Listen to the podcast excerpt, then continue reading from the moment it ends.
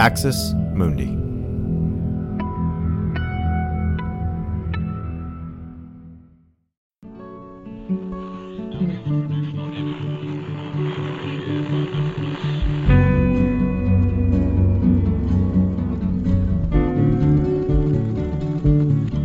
Hello, welcome to Straight White American Jesus. My name is Brad Onishi, Associate Professor of Religious Studies, Skidmore College.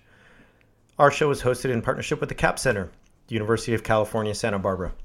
I'm here today to talk with Lucas Wilson, who is a PhD candidate at Florida Atlantic University, a dissertation fellow through the Honor Society of Phi Kappa Phi, and a sessional lecturer at the University of Toronto. His work has appeared in Queerty, LGBTQ Nation, and RVA Magazine.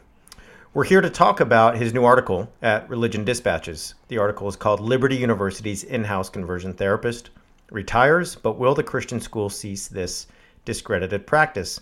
So, Luke, I'm really happy that you were able to join me today. And I think I just want to begin by asking um, to, for you to tell us a little bit about your story. Uh, we're going to talk about what's known as gay conversion therapy and your experiences at Liberty and others uh, that you convey in the article. But first, tell us a little bit about your history with evangelicalism. So I, I became an evangelical in high school. Uh, it was in grade nine that I decided that I wanted to, um, as I said then, follow Jesus.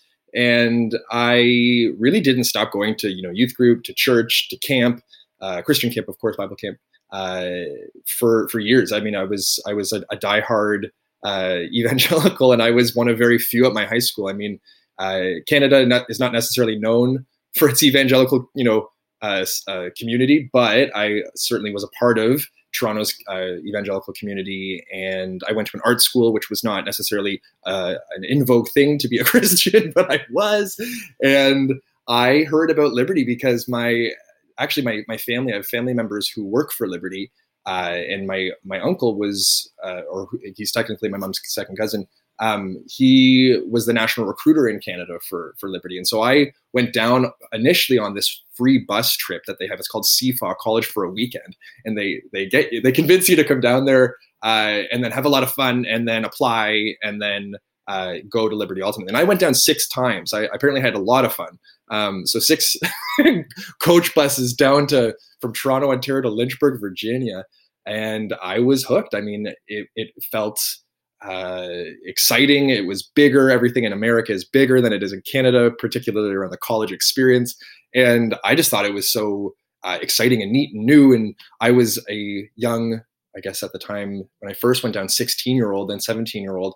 Uh, and I even got my acceptance in grade 11. And I mean, like looking back, it's like, how does that how does any university offer an acceptance to you know a 17 year old in grade 11 but i did and i went uh, and in fact in large part the reason why i went i mean i did receive a scholarship to go and that was of course incentive. But really i mean the number one reason when i went was the conversion therapy program. And i even remember i had made this little tally this little list where i said you know one point for university of toronto and one point for liberty for you know separate you know different things.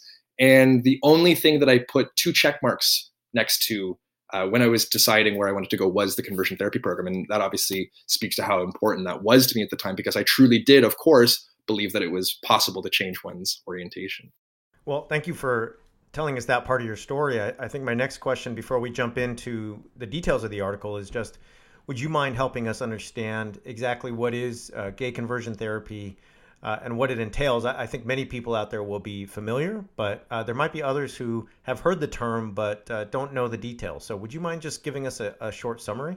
Conversion therapy, also known as reparative therapy, also known as change therapy, and has a bunch of other names. And in fact, there are, uh, nowadays it, it, it's it's not even labeled conversion therapy by a lot of conversion therapists. It's more so, you know, pastoral counseling or uh, some other euphemism they use to code or to, to mask, to veil what they're doing, which of course they know as well as everyone else knows that this is something that shouldn't be done. And I think that's exactly why they don't call it conversion therapy, even though of course it is. So conversion therapy, uh, the long and the short of it is that it is an express attempt to change one's sexual orientation and or gender expression.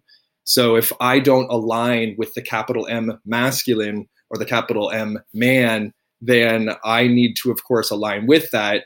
Uh, and the way to do that uh, is is through a number of exercises. So conversion therapy at its core actually believes that it's not so much a sexuality issue as much as it's a gender issue, in the sense that they believe that for me, somewhere along the line, I didn't really identify with you know the with men, and I need to get involved in the world of men in order to be a man and to function as a man. And of course, uh, you know, implicit within that argument is uh, heterosexuality, right? That to be a man is to be attracted to women uh, and so the way to reform uh, uh, someone's sexuality uh, is to reform their gender identity and their gender expression.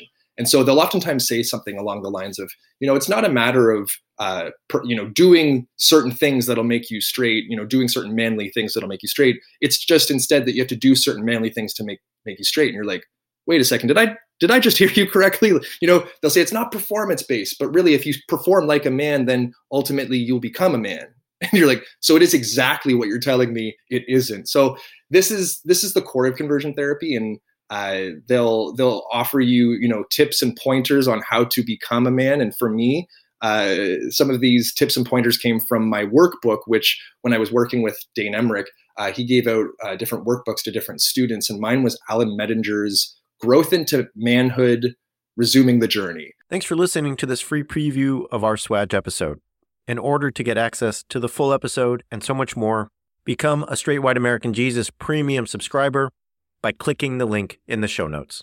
It'll take you like two clicks, I promise. In addition to getting access to this episode, you'll have access to the entire Swag archive, over 550 episodes. You'll also get an extra episode every month, ad free listening, Discord access, and so much more. All that for less than six bucks a month. And it helps us keep our flag up, and continue to safeguard democracy from religious nationalism, extremism, and rising authoritarianism. Check it out. It's not hard, I promise.